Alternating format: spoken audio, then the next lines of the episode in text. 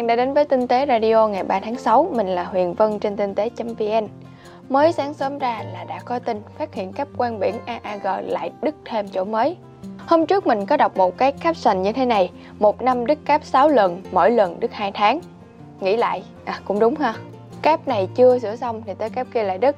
Theo dự kiến thì là 9 giờ sáng ngày 2 tháng 6 là ngày hôm qua á, thì các nhà mạng sẽ sửa xong cáp quang biển AAG bị đứt hôm 14 tháng 5 Tuy nhiên thì họ đã phát hiện thêm một chỗ đứt mới, do đó sớm nhất là phải chờ tới ngày 6 tháng 6 mới sửa xong. Như vậy thì anh em chúng ta phải chịu thêm tình trạng mạng chậm này chập chờn thêm hết một tuần này nữa. Mất Di Luân đã có một bài viết thu hút rất nhiều sự quan tâm của anh em về chủ đề Samsung làm điện thoại tốt nhưng mình không mua nó chỉ vì một lý do, quanh UI. Đây là bài viết mà anh Di Luân đã cảm thấy cùng quan điểm với tác giả bên Android Central.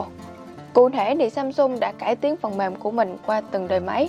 Quanh UI giờ là một trời một vực so với TechWeek trước đây, chủ yếu là nhờ vào giao diện sạch sẽ hơn, icon ít màu mè, ít trẻ con hơn. Các ứng dụng âm thanh cũng tinh tế hơn. Có nhiều thành phần của One UI xuất hiện chỉ vì Samsung muốn khác biệt, chứ không phải là nó làm cho bạn xài máy tốt hơn. Ví dụ vì sao phải chuyển app drawer thành cuộn ngang thay vì dọc? Bạn đã vuốt lên xuống để tắt mở app drawer rồi, thì tại sao phải chuyển hướng vuốt làm gì? Và phút xuống để hiện notification thì bạn phải vào nhiều lớp setting thì mới bật nó lên được. Ngoài ra thì ngôn ngữ thiết kế của One UI cũng kỳ. Samsung đã làm rất kỹ về giao diện, đem đúng ngôn ngữ One UI vào app của mình. Nhưng khi bạn chuyển sang dùng các app khác thì mọi thứ không còn ăn nhập vào nhau nữa. Đó là chưa kể tới hàng loạt các app bị trùng mà Samsung cố tình để lại trên smartphone của họ. Bạn vừa có những cái Google, rồi vừa có hàng loạt những app Samsung như là đồng hồ, danh bạ, bàn phím, email, gallery, Ngoài ra thì bạn còn có cả Galaxy Store. Vì sao lại phải có hai cửa hàng app trên cùng một thiết bị chứ? Nói chung thì cái này là tùy theo cảm nhận chủ quan của mỗi người thôi. Đó là cảm nhận của anh Duy Lân. Còn với các anh em thì không biết là anh em đã dùng quanh UI chưa Và có cảm nhận hay là chia sẻ gì Thì cùng để lại bình luận nhé. Modido đã có một bài chia sẻ vì sao không nên mua quạt điều hòa. Qua kinh nghiệm, đau thương đã dùng chừng hơn một năm của anh gọi là quạt điều hòa cho sang chảnh chứ thực ra nó là một cái quạt không hơn không kém. Rồi được gắn khay nước đá để thổi hơi mát, hơi ẩm theo hướng gió. Dù dùng rất là bền, không hỏng hóc gì, nhưng mà đối với anh nó chỉ là một cây quạt đơn thuần. Đối với người khác như thế nào thì không biết, còn đối với anh thì cây quạt này nó không có tác dụng.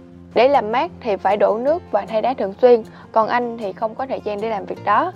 Do là phòng của anh cũng là phòng kính nên sau một khoảng thời gian đổ nước thì thấy khó chịu vì độ ẩm cao nó cũng rất là ồn, ồn hơn nhiều so với quả cây vì cấu tạo về nguyên lý. Nếu bạn bật mức cao nhất thì đảm bảo là khỏi nghe nhạc và làm việc, còn bật vừa thì à, không đủ mát và thoáng. Đó là những điều mà Modido cảm thấy không hài lòng về chiếc quạt điều hòa mà anh đang sử dụng. Còn với anh em thì sao? Anh Hiệp đã thử dùng chiếc Bphone B86 để chụp ảnh chân dung một bạn mẫu xinh đẹp. Bphone B86 chỉ có một camera để chụp ảnh nên cho dù là tính năng chân dung thì nó cũng vẫn dùng cam góc rộng để chụp và máy sẽ xóa phông bằng cách áp các hiệu ứng bằng AI. Về chất lượng ảnh, do áp dụng nhiều hiệu ứng nên hình ảnh giảm chất lượng mỏng theo chiều hướng mà đã sử dụng khi mà chụp từ các máy Samsung, không giữ được chất lượng thông tin theo chiều hướng chụp bằng chiếc iPhone. Tuy nhiên với anh em nào thích mì ăn liền, thích chỉnh nhanh vài cái rồi up lên Facebook, Instagram thì ngon. Anh em cần hiểu được hiệu ứng, sau đó xài là ổn. Về cơ bản là sẽ xóa phông phía sau mẫu để đạt được hiệu ứng hình ảnh nổi.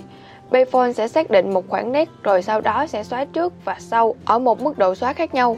Trong các hình chụp thì kết quả cho thấy là không có xóa theo chiều sâu hoặc là hiệu ứng không đủ mạnh để anh em có thể nhận ra được rõ ràng. Anh em có thể vào bài viết của anh Hiệp để xem nhiều hình ảnh hơn nha.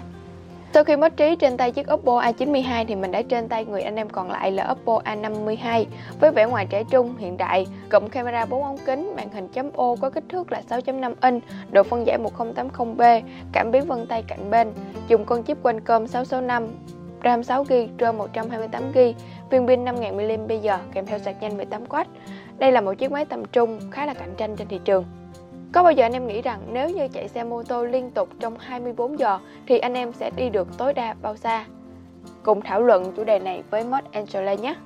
Cuối cùng thì đừng quên tham gia mini game tặng quà của game xe tinh tế với thể lệ là anh em chia sẻ về loại nhớt mà anh em đang sử dụng vào phần bình luận phía dưới để nhận hai bình nhớt 10W40 Shadow Motor Racing.